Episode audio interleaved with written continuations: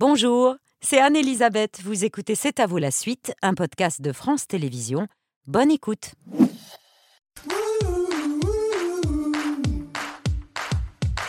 C'est à vous en direct jusqu'à 21h avec Aurélie, Pierre, Patrick, Mohamed, Laurent et le point, euh, tellement cuisson, mais le point réhydratation, réhabilitation de 20h, puisqu'on va réhydrater du céleri qui a été déshydraté, on va le réhabiliter, cher chef, parce que vous dites que ce n'est pas un produit très sexy. Et vous, vous avez envie de le rendre sexy. Je rappelle que c'est Clermont Verja qui est aux, cuisines, aux commandes des cuisines de C'est à vous. C'est pas sexy le, le, le, quoi, le céleri? L'idée de l'assiette, c'est de, de, mettre en avant un produit qui n'est pas forcément très euh, vendeur, qui n'est pas forcément sexy. Voilà. Euh, moi, je travaille beaucoup les produits de la mer, je travaille beaucoup euh, l'iode. Euh, L'idée, c'est d'avoir un punch, un punch d'iode dans une assiette sans pour autant utiliser des produits comme le homard. Euh, et donc là, on, vous avez réhydraté le céleri Alors là, il avec est déshydraté. du jus de palourde. Exactement. Là, il est déshydraté, donc vous voyez, c'est pas forcément très appétissant, c'est pas forcément très bon. Ah bah, L'idée voilà, l'idée de, l'idée de le déshydrater, c'est pour concentrer les goûts. Mmh. Et après, ce céleri-là, on va venir le nourrir donc avec une crème de palourde. Et on va obtenir une texture qui est vraiment super, euh, super intéressante. Ok. Et alors moi, je suis ch- censée ciseler. Si je cisèle euh, de la feuille d'huître, Exactement. parce que ça, ça a encore un punch d'iode Exactement. dans l'assiette. Exactement. C'est un produit qui est super intéressant. L'idée, c'est d'avoir de l'iode, apporter de l'iode avec, euh, avec des nouveaux éléments, des éléments qu'on ne connaît pas forcément. Euh, apporter du végétal aussi, ce goût-là, il est quand même super intéressant. On- n'a pas, et puis on n'a pas la texture de, de- de l'huître qui est peut-être un petit peu dérangeante pour certaines, certaines personnes. C'est délicieux en tout cas, le- la feuille d'huître. Rien que comme ça, en apéritif, c'est super parfait. frais. super frais. Merci beaucoup. Vous embêtez pas. Il se moque à 200%. Euh, merci de faire une émission complètement euh, autonome dans votre coin. On parle tout seul, Clément. Oui, pas ça. grave, ils ne seront pas servis. Ou alors, vous leur servez que du céleri déshydraté. Voilà, exactement. Ça, Merci à tout à l'heure pour le dîner, c'est à vous. C'est une pièce écrite pour Edith Piaf par Jean Cocteau. L'histoire d'une chanteuse folle d'amour pour un jeune amant qui finit par la retrouver dans sa chambre d'hôtel après un concert, mais reste obstinément muet. En 1940, sur scène, seule Edith Piaf s'exprimait dans un monologue passant du rire aux larmes, de la colère à la tristesse, pour attirer l'attention de l'être aimé ou pour mieux s'en détacher. Émile.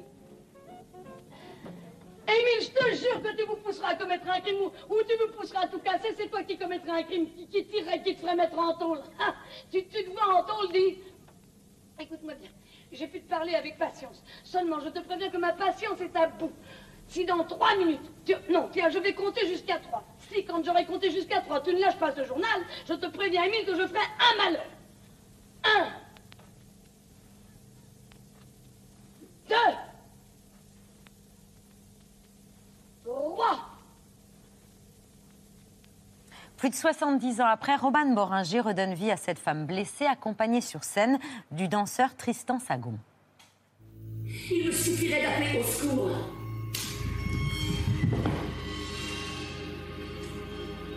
Les hommes sont fous. Fous et vicieux. Et funestes. Funeste. Tu es funeste. Tu dors, je veille, c'est ta veuve qui te veille, mon bien-aimé. Timide. Bonsoir Boringer. Bonjour. On est ravis Bonsoir. de vous avoir ce Merci, soir. Alors moi.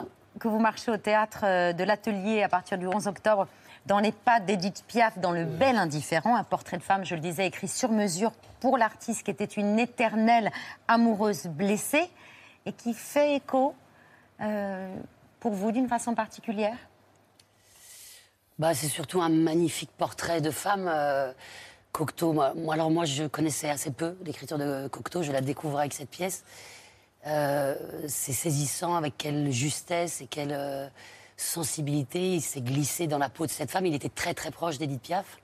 Euh, donc on sent une espèce de, de- de compréhension. D'empathie, euh, euh. D'empathie de, de l'amoureuse qu'elle était. Mais c'est surtout le portrait d'une femme, d'une femme euh, euh, vulnérable, qui se sent vieillir, qui se sent mourir, et qui s'accroche euh, à l'amour comme s'il euh, comme s'il était son unique chance de survie, jusqu'à comprendre peut-être que, que cet amour lui est toxique, lui est venimeux. C'est en ça que c'est incroyablement moderne, parce que justement, les amours toxiques, l'emprise, la difficulté à s'en échapper, tellement de- ça, ouais. tellement d'actualité. Ouais.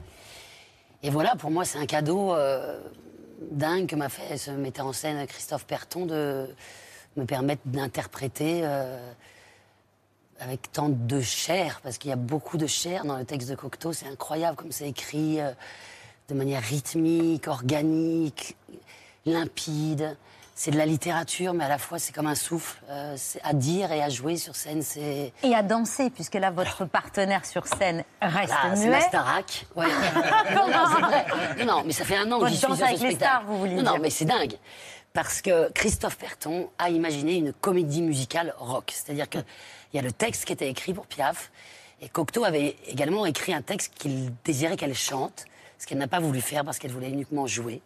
Et ce texte est resté euh, euh, tel quel. Euh, Christophe l'a fait mettre en musique par Maurice Marius et Emmanuel, Emmanuel Gessua, qui m'accompagne aussi sur scène. Ils en ont fait des chansons.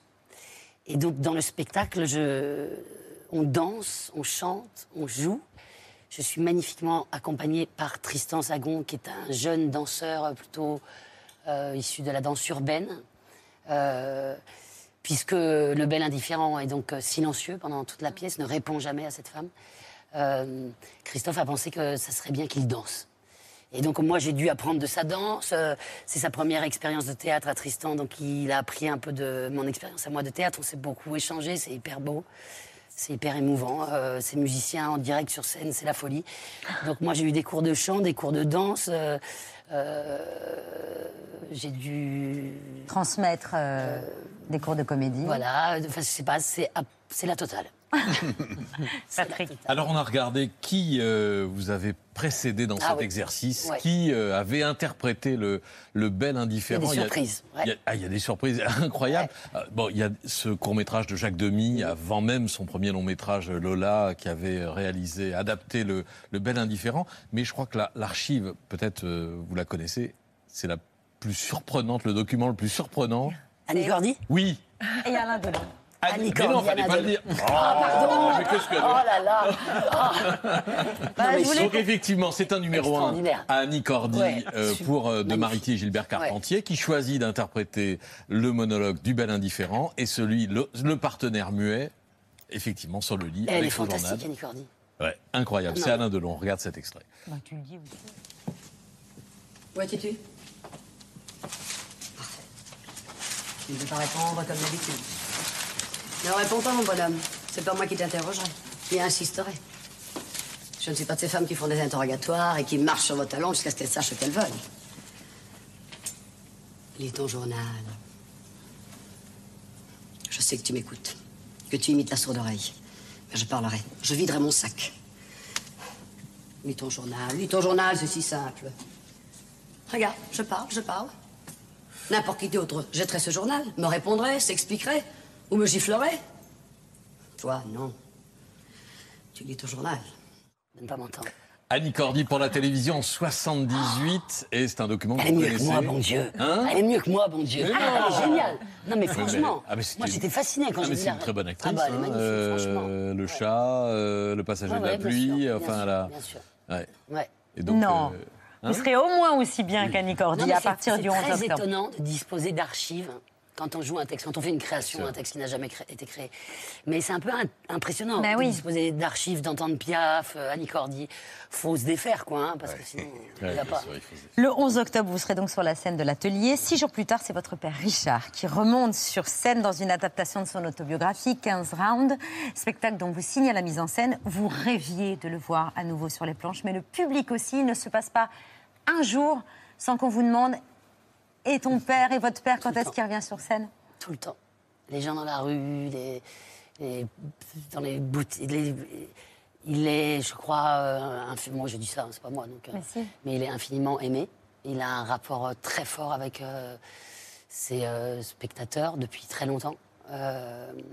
Il a, les gens ont une sensation de proximité avec lui très forte. Et c'est vrai que j'avais le rêve de. Il en a encore sous le capot. J'avais le rêve de faire un objet ensemble, encore une fois. On a joué au théâtre ensemble, c'était merveilleux. Euh, J'avais un beau ballon rouge.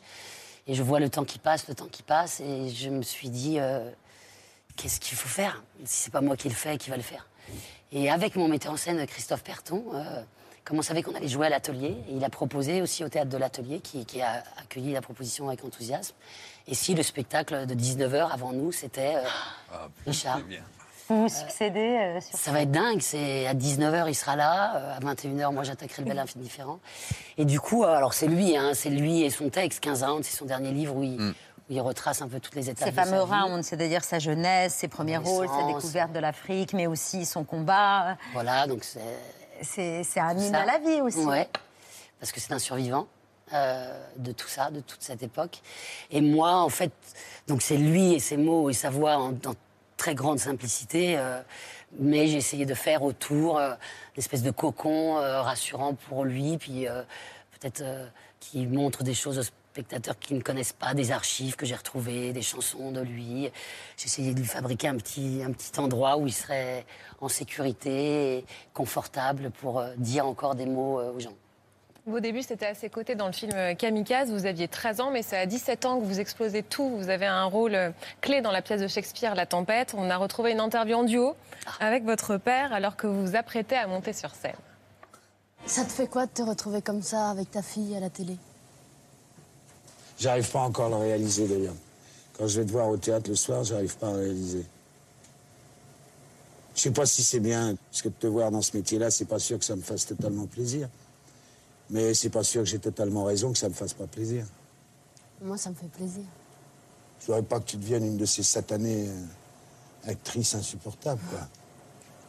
Voilà, je voudrais que tu restes quelqu'un. quelqu'un.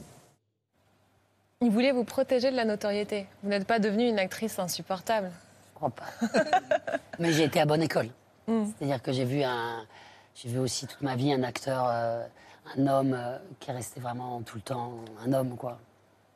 C'est ce que j'ai toujours entendu se s'exprimer, se, révolter, s'engager, se, se- dire, euh, dire euh, le, le monde et tout ça. Donc, euh, c'était pas du tout quelqu'un de hors sol, mon père. Donc, euh, j'ai toujours dit que c'était un ouvrier pour moi, un ouvrier de ce métier-là, mais je l'ai vu faire avec ses mains, avec, ses, avec sa voix, avec, sa, avec son.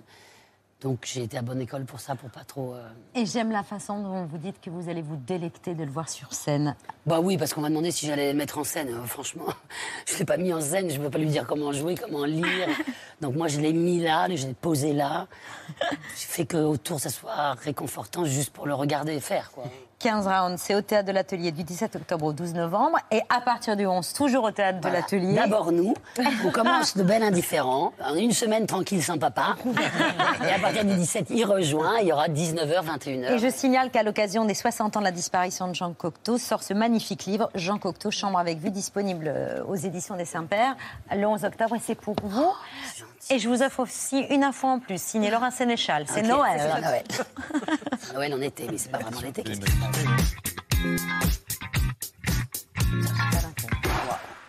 Et moi, je vous offre une archive si vous voulez bien, puisqu'on parlait tout à l'heure d'Edith Piaf. Eh bien, il y a des images inédites, jamais vues, qui, ont, qui sont sorties ce, ce week-end, qui ont été retrouvées par Lina. Regardez, c'est Edith Piaf au tournant des années 60.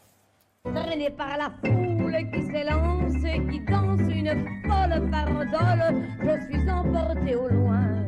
Et je crispe mes poings, maudissant la foule qui me vole. L'homme qu'elle m'avait donné que je n'ai jamais retrouvé.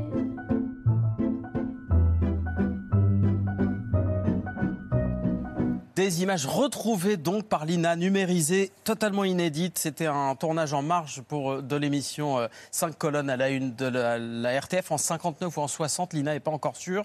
Et Lina a dévoilé même un autre extrait en exclusivité mondiale. Moi j'essuie les verres au fond du café. J'ai bien trop à faire pour pouvoir rêver. Et dans ce décor banal à pleurer, il me semble encore les voir arriver.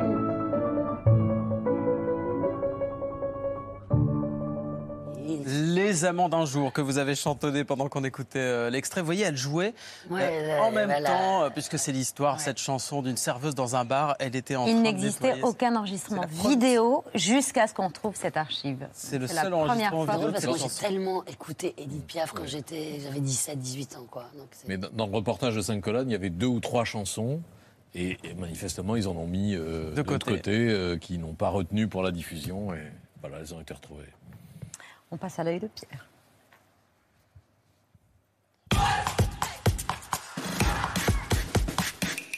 Bon, cher Romain, je ne vais pas vous faire le coup de tel père, telle fille, tel fils, mais je vous propose de passer quand même trois minutes avec Kyle. Eastwood, Ah oui. 55 ans, et son père Clint, 93 printemps.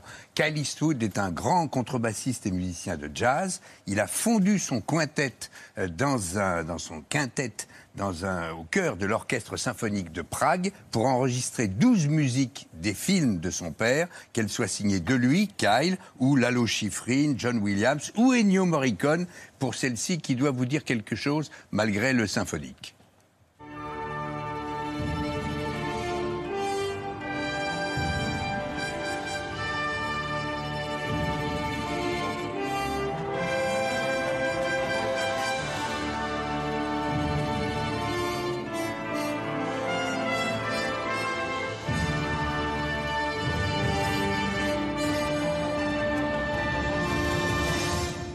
Dans un doc déjà euh, disponible sur Arte TV et proposé sur la chaîne en novembre, le père et le fils dialoguent. Et le père se souvient du mood très peu western quand il a voulu faire son retour avec pour une poignée de dollars. It was interesting because for me, you know, I had heard, I'd read in Variety magazine, Westerns were no longer uh, Important. Important. Yeah. The big headline was Westerns are finished. Yeah. And uh, they had that in the Daily Variety. And I said, swell, I'm coming out with one and now they're finished, you know. and then it came out and it redid the whole deal. Kyle Eastwood a composé des chansons ou des morceaux de musique pour des films aussi mythiques que Million Dollar Baby ou Mystic River, et il a composé la bande originale d'un des chefs-d'œuvre de son père, Grand Torino. It started as a, a little melody my father was playing at the piano. You know, he he started to just sort of compose like a little little you know morceau, a little melody, and uh, and then Michael Stevens and I took it and sort of shaped it into a a, a, a whole song really, and then uh, we recorded it. In my father's living room, actually, with him on the his piano, and that's the version you you hear in the film.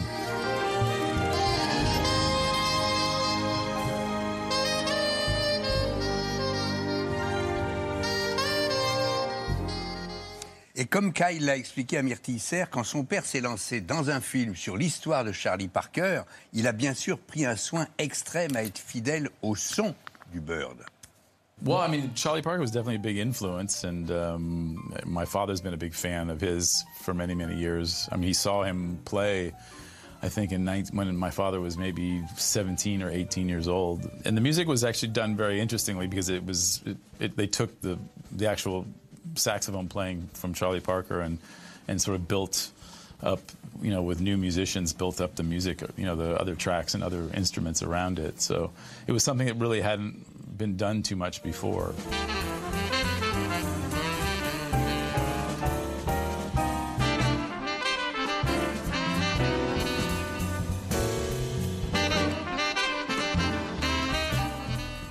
Donc ça donne un, un disque magnifique, autre cadeau. Voilà. c'est Noël. 12 Puis, titres. euh, et puis sur des thématiques quand même euh, fortes. euh, Voilà, ouais, pas ouais. mal. Et Kyle Eastwood sera en concert mercredi 11 octobre au Grand Rex à Paris, cette fois avec l'orchestre de la garde républicaine. Ce sera Alors, français. les billets en cadeau pour. euh, Comment Maintenant, le 11 octobre, euh, Roman est sur scène. Allez, Bah oui, hein. s'il te plaît. Mais sinon, on les aurait eus. Bah, bien sûr. évidemment, on pense à tout. Ah, c'est à vous.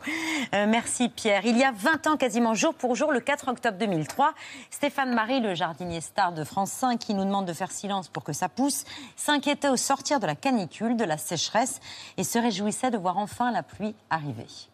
De la Saint-Léger à la Toussaint, la boue va bon train, Stéphane. Il pleut, il pleut, Noël. Ouais, t'es content. Le- Oui, oui, ça fait des mois qu'il n'est pas tombé d'eau, le jardin, rien ne poussait plus. Octobre annonce le retour de la pluie. Tant mieux. On espère. 20 ans plus tard, la France connaît des températures records après un mois de septembre le plus chaud de l'histoire des relevés de Météo France. Stéphane Marie a-t-il des nouvelles rassurantes pour les jardiniers? On lui pose la question dans un, art- dans un instant. Bertrand, vous êtes à ses côtés. Alors euh, oui, et je tiens à vous dire que malgré la météo très flippante du moment, j'ai réussi à faire pousser un Stéphane Marie. Alors c'est pas ça, ça c'est un Laurent Sénéchal, on le voit assez fatigué, ça ressemble à rien. Mais voilà, ça c'est un Stéphane Marie. Ah. Euh, L'entretien est très simple. Vous l'arrosez de questions et tout se passe bien et il est épanoui. Eh bien, on arrose tout de suite Stéphane Marie de questions. Il est notre invité ce soir. Vous poussez très joliment, cher Stéphane. Bonsoir Stéphane. Ravi de parler avec vous de votre nouvel ouvrage Mon Paris des plus beaux jardins qui est disponible depuis fin septembre chez Flammarion. Encore un autre cadeau pour Romane. J'en ai bien besoin, je vous explique. D'abord, un petit point météo. Ces températures exceptionnelles, évidemment, euh, c'est pas bon pour la planète, mais concrètement, ça change tout pour les jardiniers. Ça s'appelle l'été de la Saint-Denis. C'est-à-dire Voilà. Ben, ça existe, une expression qui existe. L'été de la Saint-Denis, il peut y avoir un bel été indien. Et c'était là, c'était ce week-end, sauf que c'est un peu extrême. C'est-à-dire que qu'il fasse beau euh, euh, ce week-end comme ça, qui fait le pont entre septembre et octobre, c'est pas une chose complètement inédite, mais, mais, 35 degrés, euh, c'est c'est- que qu'est-ce que ça donne pour les plantes? Il y en a. Chez moi, par exemple, pardon, Ouais. chez moi, par Bah exemple, oui. 25 degrés, c'était de des choses en été que je ne voyais jamais. Il faisait 28 ce week-end. Boum. Et ça change la composition de votre jardin, par exemple? Ben, ça veut dire que l'herbe pousse comme une folle. Euh, les plantes sont, euh, sont- sont généreuses, elles profitent de l'eau parce que nous, on a eu beaucoup, beaucoup d'eau. Euh, c'est pas mal, hein, c'est beau. Mhm. Mais ça bien, impose mais une nouvelle façon de jardiner, globalement, le réchauffement Ah oui, oui, oui. climatique. Bah, il va falloir penser les choses, sauf qu'on ne sait pas très bien comment penser, parce que euh, vous avez des printemps, une année qui sont très, euh, très, très, très, très arides, et puis voilà, tout d'un coup, euh, il pleut juillet, août. Enfin, c'est très extrême et très imprévisible. Alors, comment vous faites si vous voulez faire du pain et faire pousser du blé? C'est pas mon truc, mais Ouais. c'est les patates ou les haricots verts. Ou... C'est difficile de faire du potager parce que euh, c'est la chose la plus difficile. Et quand en plus on peut pas, euh, on est, on, on- on est face à, à- à- à des, météos qui sont de plus en plus euh, euh, extrêmes, enfin caricaturales, je dirais, et, et pas tout à fait comme on les attend. C'est compliqué. Le jardinage, ce n'était pas votre première vocation. Vous confectionniez des décors de théâtre avant de devenir un metteur en scène de jardin. Exactement. J'ai fait, pendant 12 ans, j'ai, bah, j'étais scénographe, puis j'ai faisais éventuellement trois, deux, deux, trois costumes. Et j'ai eu la chance de travailler avec des gens que je vois toujours, et, euh, et de faire des choses sur des spectacles euh, contemporains qui étaient intéressants. Et vous mettez en scène les jardins comme on peut mettre en scène une J'ai pièce de trouvé théâtre que c'était un peu sec à un moment donné, le théâtre. Et quand j'ai voulu faire rentrer des arbres sur la scène, je me suis dit que là, il y avait un truc qui était perdu pour moi. Donc, euh, je suis rentré dans le jardin et, euh, et j'ai planté des vraies choses. Dans la j'ai vraie terre. Dans la vraie terre, avec de, en arrosant et en regardant comment ça pousse, comme c'est beau. Et euh, en fait, j'ai fait une sorte de scénographie vivante. Et ça, c'était euh, voilà, c'était la récompense. Et Avec des acteurs qui peuvent être capricieux aussi. On l'a vu, hein, la nature est, est parfois capricieuse. Alors, vos jardins, c'est un vrai guide parce qu'il y a vos préférences. Vous avez des faibles pour certains jardins. Pourquoi euh, aimez-vous particulièrement le jardin du musée Albert Kahn à Boulogne-Billancourt? C'est tout près du pont de Saint-Cloud. Parce que j'adore ce personnage un peu, un peu incroyable, Albert Kahn, qui a tout perdu, qui a tout gagné. Il arrive apprenti dans une banque, il est patron de la banque quelques années plus tard, je ne veux pas savoir comment, ça m'intéresse pas. En 29, il perd tout. En même temps, il initie les Cognac G à faire du, à créer un, un jardin de rocaille à Samoins. C'était, euh, c'est la, la bergère, enfin, euh, Béatrice de Cognac-G. Et, euh, et- et lui, chez lui, il fait, euh, il crée un, il recompose un village japonais. Il invente des paysages inspirés de l'Angleterre dans un espace relativement petit. C'est euh, Donc, on voyage six- autour du monde. hein. Il y a six jardins dans un seul endroit avec une intelligence de scénographie et de, et de paysagisme qui est absolument incroyable. Quand vous êtes dans le jardin anglais, il y a un moment, il y a, ça pourrait être minuscule et tout d'un coup, vous avez un, un acacia à feuillage doré qui fait que pouf, l'endroit devient deux fois plus grand. Et ça, c'est malin. Voilà. Donc, il y a vos préférences. Il y a aussi les secrets de grands jardins que tout le monde connaît. Euh, par exemple, euh, les canaux souterrains du parc Montsouris. Mais C'est oui, pas qu'il y a des canaux. La Médicis, elle voulait de l'eau au Luxembourg. Donc on est allé chercher l'eau en dehors de Paris. Et ça passait par cet endroit-là, qui plus tard est devenu un, un jardin. C'est la Bièvre, non, qui passe Non, c'est pas ça Non. Je- bon. Non, non, non, non, Non, non, non, non, c'est non, la. Bièvre, c'est euh, Mobilier National. Et, euh, et, et donc, euh, et, et en plus de ça, on a fait passer le RER, euh, le métro. Et donc, c'est les flux. Il y a même une station météo quelque part. Et tout est faux. Mais tout est là. Et en fait, c'est le 19e et le 20e siècle qui s'expriment dans ce jardin sans qu'on le voit trop. Moi, je trouve ça drôle. Et quand on a inauguré le Mont- Montsouris, euh, le lac s'est effondré l'avant-veille. C'est-à-dire que tout est faux. C'est-à-dire que c'est un plateau de béton sur des piliers. Le béton n'était pas de bonne qualité, c'est des choses qui arrivent. Pouf Il n'y avait pas d'eau. Et c'est voilà, toutes ces. Moi, j'aime beaucoup ces jardins. Paris, c'est intéressant parce que euh, il y, a, il y a beaucoup d'histoires qui se déroulent, beaucoup de jardins qui sont différents les uns des autres et, euh, et- et très différents les uns des autres. Et c'est en ça que c'est enrichissant. Ça fait 25 ans que vous nous apprenez à entretenir notre jardin ou notre balcon quand on n'a pas de jardin. On va regarder un extrait, euh, un petit montage qu'on a fait de certaines de vos interventions. Merci. Nous allons parler de l'okuba, une plante qui est souvent utilisée dans les parcs. Okuba par-ci, Okuba par-là, mais c'est une plante justement qui est tellement facile, c'est pour ça que tu la retrouves partout dans les villes. Une plante tellement facile, une plante tellement facile qu'on finit par plus la voir. Et je trouve ça vraiment injuste, tu vois, parce que lorsque tu plantes un jardin, c'est l'une des plantes qui va euh, tirer son épingle du jeu, parce que c'est une, une plante facile, parce que c'est une, plante à tout faire. C'est une plante formidable. À euh, à euh, finalement, même que parce que c'est facile, eh ben, on regarde plus. Et, et puis voilà, c'est comme si c'était devenu moche. Dans cette espèce d'harmonie, de feuilles longues, un peu. euh, Un peu ta jungle ici. Hein. Un peu joyeuse. Non, jungle, j'ai dit. Un peu joyeusement jungle. Voilà. Hein Silence, ça pousse, mais vous parlez beaucoup euh, quand même dans chacune de vos émissions. C'est ce qui fait votre charme aussi. Comment aviez-vous eu l'idée? C'est en regardant la BBC vraiment? Ouais. C'est-à-dire que je vivais avec un garçon anglais à l'époque et on avait la BBC parce que je suis pas là en Jersey. Donc j'avais le râteau sur le toit et la BBC. Donc c'était super. Le dimanche soir, on regardait les émissions de vente aux enchères, les émissions de décoration et les émissions de jardinage. Et au bout d'un moment, quand j'en ai eu un peu le, thé- le théâtre commençait à me... Je me suis dit, euh, euh, faut faire ça ici. Dans votre jardin Non, il faut faire ça en France. Il faut faire une émission de jardinage. Donc j'ai rédigé un projet qui était un peu copié-collé de ce qu'on pouvait voir sur BBC. et euh, c'était cher. Et, euh, et moi, on ne me connaissait pas. Donc euh, je suis arrivé euh, deux ans plus tard sur un projet comme rédac chef à écrire des, des conseils de jardinage sur des petits formats, sur un 13 minutes avec des petits formats d'une 30 et de 2,30. Un peu Et- moins ambitieux, quoi. Et que vous faites depuis chez vous, puisque vous avez en- en- inventé le- la première émission en télétravail, puisque vous êtes dans votre jardin, et vous faites une émission Silence ça pousse depuis 25 ans. Oui, 25 ans, ça signifie plus de 1000, euh, 1000 émissions, Ouais. Stéphane, c'est ça? Ouais, c'est ça. Et notamment des invités de marque qui sont très chers à notre cœur. Oui. Ah. La serre. On se mène dans sa serre. Allez chauffer la terre. Et on va couper. Ouais, génial. On va couper, on va cueillir. Va cu- Ils sont finis ces radis là. Ils sont pas par botte, ils viennent un par un. Ils ont des porcs, les arbustes. Bah, c'est impossible d'éplucher un navet sans économe. Regarde comme c'est joli avec les graines. Ah ouais. Mais c'est pourquoi il y a des graines d'un coup? Ah bah tiens, j'ai trouvé. Voilà. C'est où C'est ça? Ah Oh là Ah là oui, oui, ça se défend. hein. Ah, faut changer l'eau tous les jours Ben, tous les jours ou tous les deux jours, c'est mieux. Vraiment Ça dure plus longtemps. Je n'ai jamais fait ça de ma vie. Allez, vas-y, lance-toi.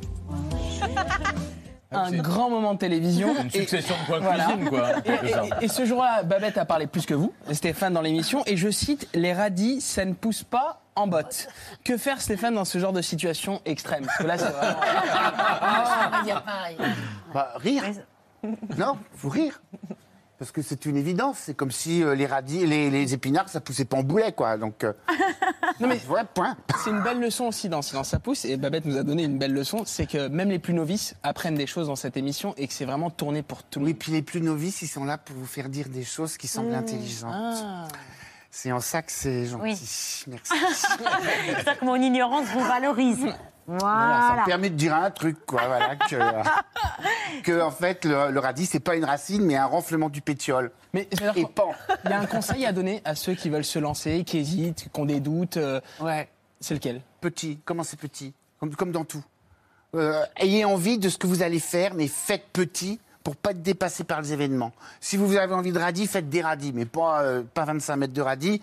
Euh, un- voilà, un, un mètre carré de radis, pas boîte. plus. Et puis, euh, vous lancez pas dans des salades parallèlement à ça, parce qu'il faut pas tout mélanger. Donc euh, voilà, faut faire les choses les unes après les autres. Non, mais nous, on tue même les, les bouquets qu'on Ah, nous moi, offre. je partage ma terre. J'ai une petite terrasse que je partage avec mes chers voisins, les Auréliens. Chez eux, c'est magnifique. C'est luxuriant. tu passes chez moi, c'est épouvantable. Un ergue. un- Quand t'as la vue sur le, leur moi- jardin. Ah oui, donc ça dépasse un peu de ça, mais chez moi, tout d'un coup. Et je me souviens, quelqu'un, un jour, devant mon désespoir, m'a vendu un truc en me disant c'est increvable. Increvable. Un cep de vigne. Oui, au fond, Il est, il est mort en C'est combien de temps? magnifique, ça. C'est difficile la vigne. Ah bah voilà, c'est pas difficile. croire. En plus, c'était un gros machin Donc, vieux moi, auquel on avait coupé suis- toutes les racines, donc euh, il avait déjà perdu d'avance. J'aimerais tellement, tellement. Il y a les novices, puis il y a aussi toutes ces personnalités que vous nous- dont vous, vous nous avez fait découvrir les jardins, qui, elles, des personnalités qui ont la main verte. Vraiment content que tu nous accueilles dans ton jardin parce que c'est rare que des artistes connus acceptent ce genre de choses. Attends, moi j'aime le jardinage, j'adore cette émission Silence ça pousse. Je suis arrivé au summum euh, de ma carrière de jardinier, c'est de te recevoir dans mon jardin. C'est fou comme c'est personnel, euh, un jardin, parce qu'on voit qu'ils sont presque intimidés de vous montrer leur intimité avec la nature. Mais c'est en ça que moi, je, on m'a on m'a souvent dit, tu devrais aller faire des sujets chez des people, chez des gens connus, chez des... Mais moi, je sais pas faire ça. Moi, j'ai, enfin, je, je, je comprends très très facilement que euh, Catherine Deneuve n'ait jamais voulu, alors que son jardin est magnifique, qu'on la croisait dans toutes les fêtes, on la croise encore dans toutes les fêtes des plantes, mais qu'elle n'ait pas envie qu'on vienne chez elle. Et ça, je respecte ça parce que c'est peut-être plus intime que l'appartement qu'on aura fait faire par un décorateur qui n'est pas soi-même. Il paraît qu'il y a des, sur des plateaux de cinéma, on racontait que justement Catherine Deneuve, après un week-end, avait les mains déchirées par les rejets de, de, de- Des rosiers, de rosiers. certainement, Et donc, du coup, on mettait plus de temps à maquiller ses mains euh, que son visage. Mais vous avez en- également une conversation vachement bien euh, tout à l'heure avec Annie Dupéret, qui elle aussi s'abîme un peu avec son jardin. J'arrachais les agences, j'étais au jardin, lui, il plantait les murets, etc. Et on partait pour rejouer le mardi, mais vraiment à 2 heures de l'après-midi pour arriver pour se maquiller, tu vois. Épuisé. Épuisé, mais bon, on avait bossé comme des malades et j'avais même inventé à l'époque le vernis couleur chair pour cacher la terre qui ne partait plus. Ça, c'est une vraie passion. Mais vous, pareil, ça, ce matin, vous avez les mains dans la terre ou pas? Euh, La dernière fois que vous étiez venu, vous m'avez dit 35 minutes à vous laver les mains pour arriver. Mais j'ai un truc. C'est-à-dire qu'en fait, euh, euh, j'attends pas. C'est-à-dire que si je mets, euh, si je gratte, j'attends pas une demi-heure pour me brosser les ongles. J'y vais directement. Et puis là, j'ai épioté des crabes ce week-end. Alors ça, ça décape, c'est bien.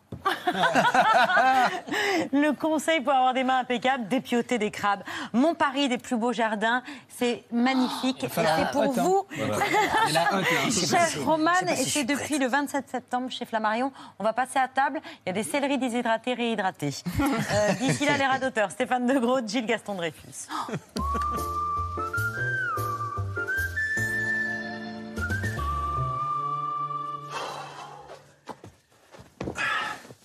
Bonjour Stéphane. Je vous préviens, je suis de mauvaise humeur. Ah, j'allais vous dire euh, jovialité, spontanéité. Je suis de mauvaise humeur parce que ce temps me tape sur le système. Vous êtes de mauvaise humeur parce qu'il fait mauvais. Oui. Mais vous ne pourriez pas, c'est un truc qu'on peut dépasser parce qu'il fait mauvais, on est de mauvaise humeur? Si j'arrive de mauvaise humeur, ça veut dire que j'arrive pas à le dépasser. Donc c'est une mauvaise humeur légère. Une mauvaise humeur passagère. Passagère. Ce climat qui va à volo. C'est une expression, hein, climat qui va à volo. Et J'allais vous dire, il fait un temps de chien. Mais un temps de chien? Ça veut dire quoi Que le chien amène le mauvais temps? C'est ridicule. Ridicule. Il y a quelque chose avec le girafe. Tête haute? Non. Si, si. Non, non. Non. Avec les singes? Finot comme un renard? On dit finot comme un renard? Non, enfin c'est à peu près, on dit... Euh... pas fumé comme un serpent Vous savez, les serpents, faut pas m'en parler. Il y, a- il y a des expressions avec rat Comment?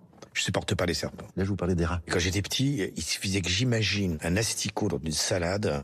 Je me levais et j'envoyais tout promener, j'envoyais le saladier en l'air. C'est surprenant quand même. Mais on dit quoi? Sale comme un asticot?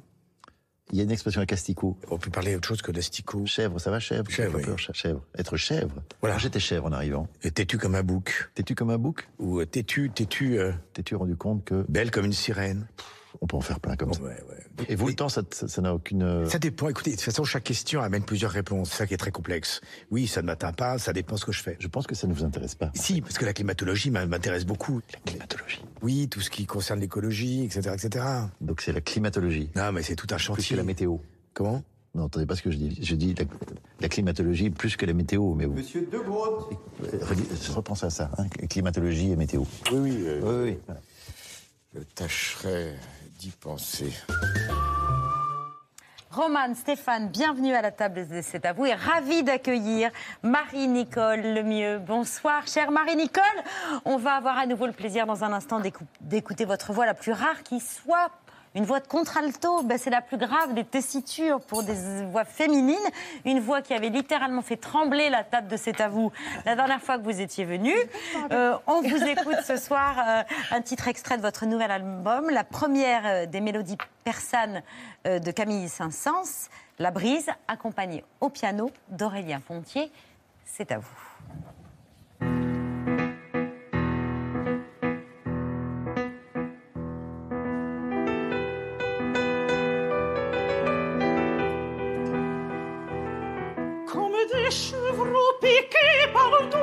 Les beautés du Zaboulistan.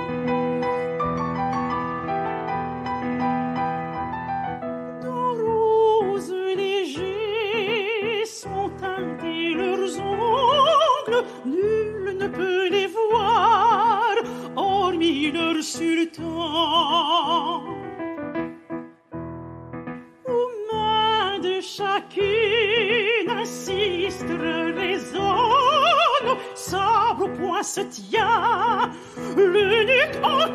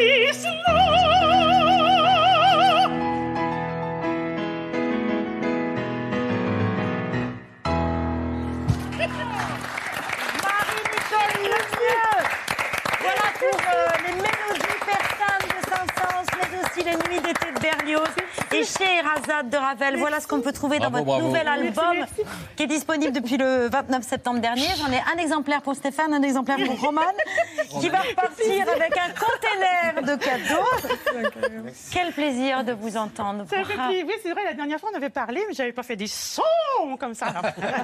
Est-ce que j'ai fait vibrer la table? Ah, vous nous avez fait vibrer. Nous, nous, nous, nous. On était en vibration J'étais commune. Nerveuse. Mais pourquoi Mais donc Parce que c'est au direct, ça m'énerve. Ah, c'est terrible. Ah, ben vous n'êtes pas en direct à l'opéra, peut-être Euh, oui, mais Bon. j'ai le temps de me réchauffer dans... Ah, c'est la télé, c'est le HD, c'est tout ça. Ah, voilà. Ah, il y a un truc HD pour la voix aussi ou c'est juste C'est moi, je me vois en mimique. Il faut pas que je me regarde. Là, je, je vous regardais. Je pense que vous étiez là. Comme ça, J'avais l'impression d'être Et Romane, que vous connaissez bien Oui, J'aime Rome. cette femme. J'aime cette femme. C'était on a vraiment fait une chose cas. extraordinaire Ouais. ensemble qui m'a profondément marqué parce que j'entrais un monde que je ne connaissais pas. Euh, dis. On a fait euh, Jeanne au bûcher. De Donnéguer, le texte de, Claude, de Camille Claude, non, de, de Oh Paul Claudel, ah, excusez-moi. Et donc, elle faisait Jeanne. Et moi, j'étais une des cloches. Je faisais Catherine. Je disais Jeanne, Jeanne, fille de Dieu.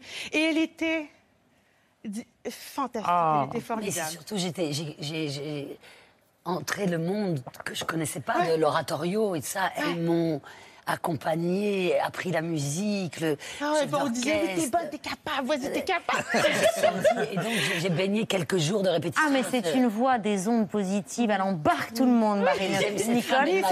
C'était la même chose d'elle. Elle, elle dégageait quelque chose de tellement vrai, de tellement simple, de, de, de, de- de- d'honnête et de sincère. Et ça, Mais nous a- ça nous a tous touchés. On avait fait une équipe du tonnerre. Ouais. Nous aussi, on vous aime, Marie-Nicole, Aurélie. Oui, on vous adore. Vous êtes fougueux, généreuse, volatile, tellement agile. Vous passez d'un registre à l'autre tellement, euh, tellement vite et, et facilement. Il y a tout un travail d'exploration de la voix qui est important. Vous dites qu'il y a des voix qui sont euh, merveilleuses, mais qui ne convoquent pas notre imaginaire, et qu'il y a aussi à l'inverse des voix qui sont très laides et qui créent un monde. Vous, vous avez tout. On vient de le voir avec cette interprétation qui était euh, assez sensuelle, je trouve, et Oui. joyeuse de son sens. Et c'est vrai. Et il y, a- il y a cette joie qui ne vous quitte pas, mais il y avait, vous étiez coquine en même temps, euh, j'ai trouvé. Et puis, il y, a, il y a ce que vous avez naturellement, c'est peut-être même euh, culturel, cet accent québécois, cet accent tonique. Je sais que, Que je n'ai pas quand je euh, chante, par l'adore. contre, hein, non, mais est-ce que, ça, aide à être puissante comme vous l'êtes? Est-ce que vous auriez, vous auriez cette même voix si vous étiez née en Bretagne ou, euh, Attention à la Bretagne. ou, Non, euh, à j'allais dire qu'il y a beaucoup de grandes voix dans le sud de la France. Vous avez raison. Ah, Euh, l'accent. la- L'accent fait qu'on les voix se développent. C'est vrai que quand on parle comme ça, qu'on voyons donc, hey, silence, ça pousse. Ça, ça chante beaucoup. Tu sais. C'est vrai. que quelqu'un qui parle comme ça, ça, ça va pas. Et donc, euh, souvent, les grandes voix viennent du côté de Lyon et dans le sud. Mais c'est ça, il faut apprendre à ouvrir. euh, Bah, L'accent voilà. ch'ti, ça peut pas donner des, grandes, des grands chanteurs d'opéra. Là, vous me posez une Bah, Il y a un accent bien fort quand même. Oui, oui, je le sais, parce qu'il y a de grandes voix belges. Ça, ça, ça ressemble. et voilà. Oui, oui, oui, oui, oui, oui, oui. Moi, j'ai travaillé avec Nicole Pousseur à une époque. Oui, ah ben oui. Nicole, elle a une belle voix. Oui, oui, non, non, je crois que l'accent, oui, il fait. Bon. Oui.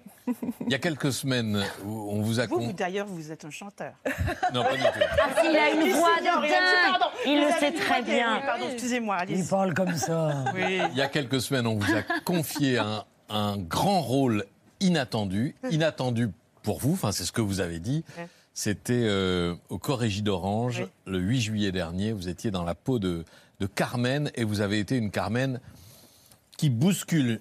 Une Carmen dont l'engagement physique est à la hauteur de la performance vocale. C'est euh, les quelques extraits que j'ai vus. On va regarder celui-ci. Et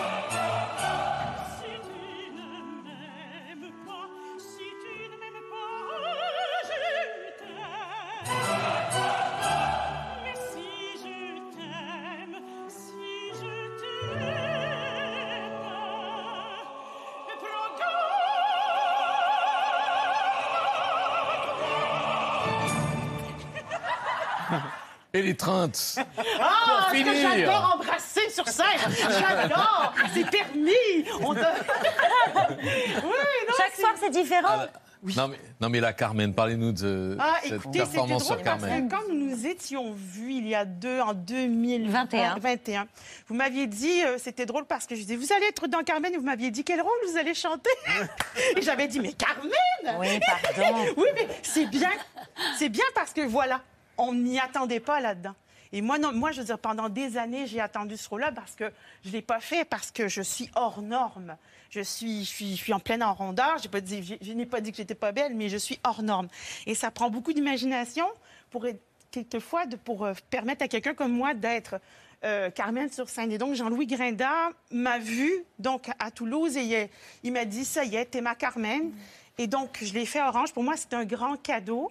Je ne sais pas quand est-ce que je vais le refaire, mais c'est pas grave. Et le pire là-dedans, c'est que ça a été filmé. Et ça, c'est un exercice terrible pour moi parce que je me vois hors norme. Moi, je ne vois que ce qui n'est pas d'habitude. Ah non. Et non, mais, mais ça, c'est ça, c'est On moi vous avec voit irrésistible, déterminé, C'est terrible. Il faut que je foncé. m'habitue. On voit la Mais non, mais quelques médias aiment se voir sur ça. C'est comme ça, c'est un sou- c'est terrible. Mais j'ai accepté parce que je me suis dit, il faut que ça se fasse. Pas juste pour moi, pour toutes les femmes. Et il y avait des, des, des femmes qui venaient me voir à la fin et me disaient, j'ai- toujours détesté Carmen parce qu'elle était froide. Souvent, on la fait froide, très. Oh, puis encore. Mais en fait, quand on, on écoute ce Ah, elle n'est pas dit- froide, là, hein. Ah non, mais elle est- elle est- c'est une Elle est braise. charnelle. et elle- C'est elle- une braise, Et ouais. elle est drôle. Oui. Euh, La Banera, c'est drôle. Tu m'aimes? Moi, je t'aime pas. Tu m'aimes pas? Ah, toi, je t'aime. C'est comme ça. Tu m'aimes? Ah, tu m'auras pas. C'est moi. Mais je suis libre. Tu feras pas de moi ce que tu veux. Et donc, c'est ça. Et mais elle est souriante. Et donc, les femmes me disaient Oh, on l'aime. Elle est pas parfaite. Elle est juste. Elle veut juste vivre. Eh ben oui, c'est ça. Elle veut juste vivre. Et ça raconte une histoire qui se passe encore tous les jours. C'est un féminicide. C'est un homme qui n'accepte pas que, ce- que cette femme-là soit Mm. crime de propriété. Il ne, il- non, il n'accepte pas, il ne le comprend pas. Et je trouve que c'est important de le faire. Donc, j'étais contente. Mais Ah bah, ça, nous, on est Ça, contents. c'est dur de voir ça, par contre. Et après l'éco-régie, vous avez été faite chevalier Ah oui. dans l'ordre des arts et lettres. Ça, ça me fait. euh, Ça fait- vous a- je vous a- Ça faisait longtemps que je l'attendais. je l'espérais tellement parce que c'est. Cette langue française-là que je porte depuis ma naissance, donc ça, ça a beaucoup de sens pour moi. Puis euh, étant québécoise, puis, puis je veux dire, la France m'a tout de suite adoptée depuis 2003. Puis je veux dire, je chante. D'ailleurs, ce, cet enregistrement-là est un, un hymne au chant français, à, à la poésie française, à la Bizet, musique. Saint-Saëns, Berlioz, Ravel. donc c'était, j'étais, j'étais fière. Puis j'avais, ça faisait longtemps que je l'espérais.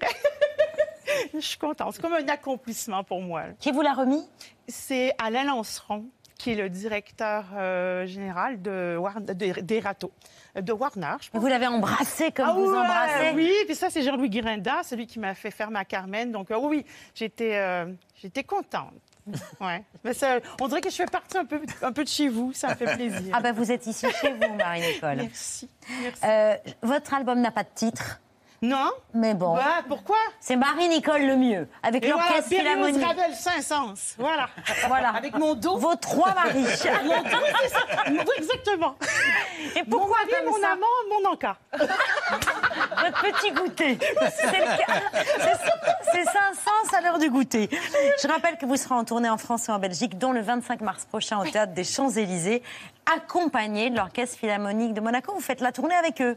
Ben, on va essayer êtes de combien de musiciens, euh, là? Ah, ben, Quand on fait ça, on est quand même une soixantaine de musiciens. Oui, ça, ça peut. Et il y a Yang Yang au violon? Non, non, non, non, non, non, non, non, non, non, non. Ah bon, pardon, je pensais qu'elle faisait partie de l'Orchestre Non, Philharmonique de non, Monaco. non, c'est en fait c'est un Québécois. Il s'appelle David Lefebvre et c'est un. Québécois qui est le premier violon. Ah, d'accord, ok. Et voilà, hein, je, je me retrouvais, on est partout, on s'effile. on est comme les punaises de lit. Attendez, il y a un plan Je le sais, anti-punaise. je le sais, mais nous, le, le froid ne nous tue pas. Ah ben ça, je vois bien que vous résistez à tout. Merci, chère Nicole. Merci à tous les trois d'avoir accepté notre invitation. On conclut cette émission comme tous les soirs avec les actualités de Bertrand.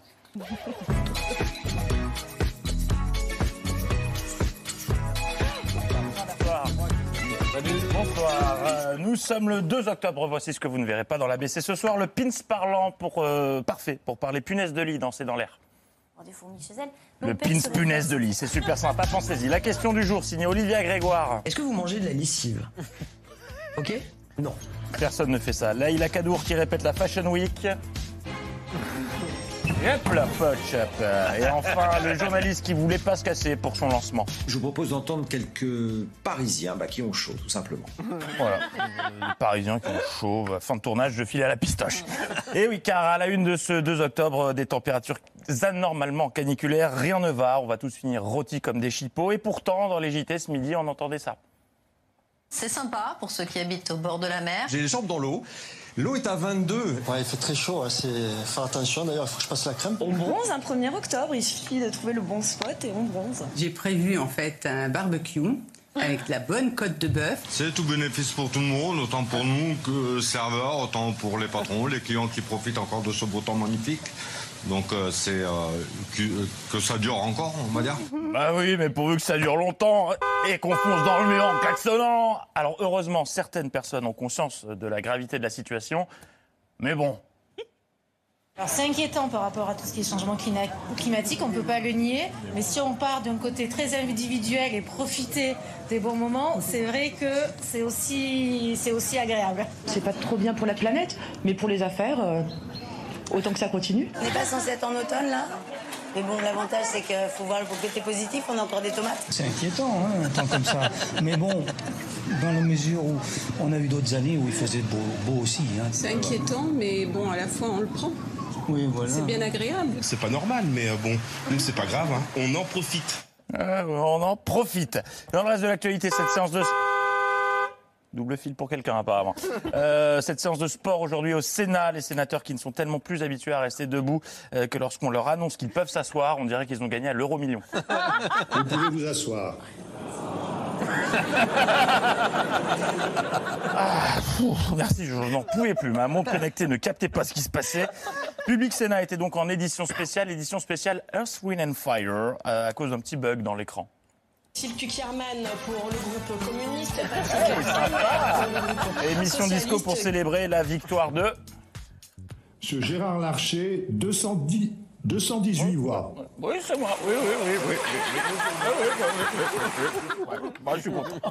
Édition spéciale sans suspense, car on savait tous un peu à l'avance que Gérard Larcher serait réélu président du Sénat. Mais pour ajouter un peu de piquant, Public Sénat jouait des priorités au direct, histoire de dire non, non, mais restez avec nous parce qu'il va vraiment se passer des trucs de ouf.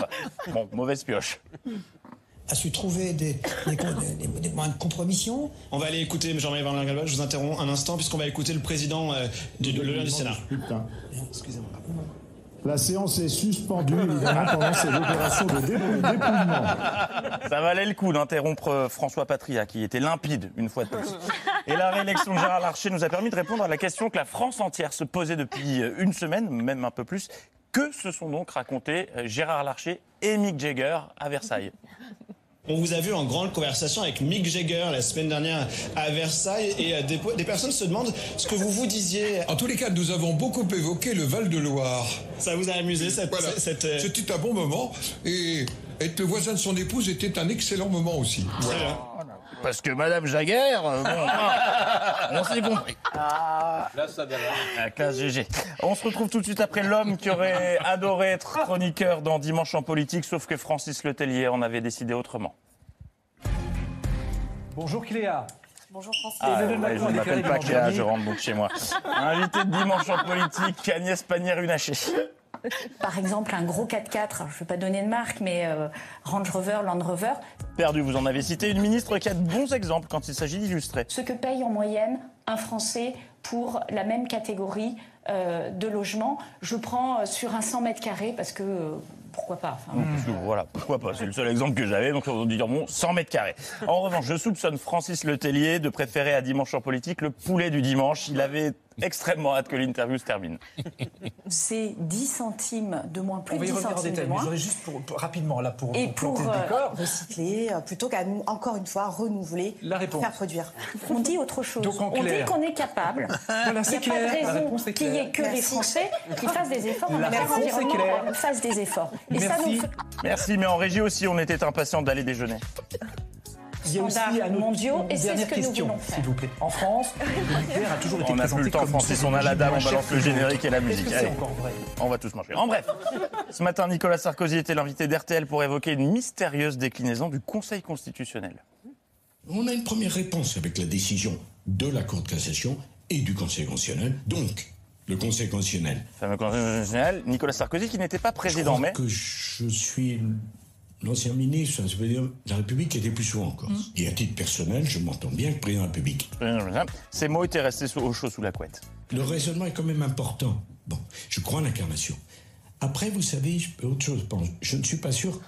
Après ce bout, à autre chose. Oui, pourquoi pas. Entretien au cours duquel l'ancien président nous a offert la phrase du jour.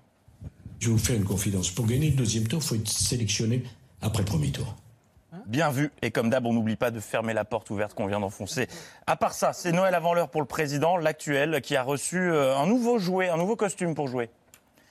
Après avoir joué aux pompiers, après avoir joué aux militaires, salut, je suis dans l'armée de l'air. Après avoir joué aux marins, salut, je suis marin. Après avoir joué à la boxe, après avoir joué au foot, aujourd'hui, nouvelle Smartbox euh, immersion pour Emmanuel Macron. Il aime tellement la bagnole qu'il les contrôle maintenant. Bon non, vous êtes que sur le bord de la route, vous êtes président, il y a votre sécu, il y a des gendarmes, il y a BFM, vous êtes incognito, monsieur Macron. Clairement, c'était pas le jour pour faire un excès de vitesse sur ce tronçon de route à, à Villeton. Vinci, c'était le jour pour. Oh là, j'en ai repéré un. Voilà, lui. Voilà, je l'ai. Oh, je vais me le faire. ça n'a pas marché. Ah, voilà. Et on referme ces actualités avec euh, l'événement chiffon du jour qui avait lieu juste à côté de nos bureaux. Bonjour madame. Mais qu'est-ce que vous attendez derrière cette barrière? Euh, ben, j'attends, je regarde des jolies filles, euh, les, les, les belles choses. Un défilé apparemment. Euh, japonais, je crois. On nous a dit japonais, mais on n'a pas vu une seule japonaise, alors c'est embêtant quand même. Et pour cause, c'était le défilé Stella McCartney, Stella McCartney qu'on a presque vu. Bonjour monsieur. Vous avez carrément installé votre fauteuil pour la Fashion Week. Oui, c'est bien installé. Je suis chauffeur de Madame Stella. Voilà, on n'a pas eu Stella, mais on a eu le chauffeur de Madame Stella. C'est quand même pas mal. Bravo. Euh, mais on- non, en revanche, on a croisé une énorme star, Kate Blanchett, à qui on a parlé d'autres stars. Do you know where is Patrick Cohen? Bah. Do you know Laurent Sénéchal? Bien tenté quand même, euh, Joseph. Patrick Cohen, quand même. En pleine Fashion Week. Ouais, en pleine Fashion Week, je t'avoue, j'ai dormi 30 minutes. Ah ouais Je suis un peu fatiguée là. Et Laurent Sénéchal. Ouais, je pense la même chose. Un défilé qui a fait le bonheur des habitants du quartier. Pardon, je suis pas contente parce qu'on peut plus passer. Vous êtes pourtant sur un passage piéton Bah oui, mais la voiture, je vais à la gymnastique, voilà. Oui, c'était surtout ça l'événement aujourd'hui, avenue de Saxe. Nous, on vient à un cours de tai chi, là, à Saxe. Je sors d'un cours de gym. Bonjour madame. Vous sortez de votre cours de gym? Mais on a quand même trouvé une fan de mode dans le 7e arrondissement. C'est nul. mais non, mais là, c'est nul.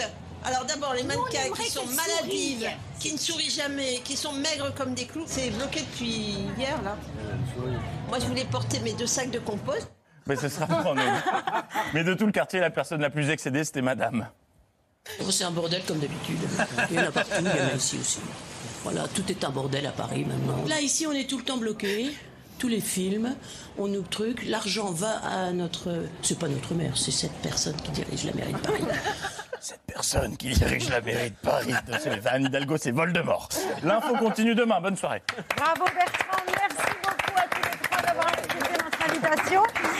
tout de suite, la série documentaire Vert de rage. Martin Boudot enquête sur la pollution de l'air dans le métro. Métro, alerte à l'air. C'est tout de suite sur France 5.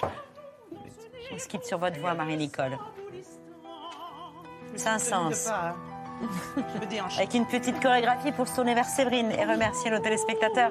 Merci de nous avoir suivis. On se retrouve demain à 19h en direct. Ciao, excellente soirée sur France 5. Hormis leur sultan. Merci d'avoir écouté ce podcast de France Télévisions. Pour ne rien rater de C'est à vous en audio, vous pouvez vous abonner à tous nos podcasts sur votre plateforme d'écoute favorite dans la rubrique C'est à vous et en vidéo, le replay bien sûr, c'est sur France.tv. À très vite.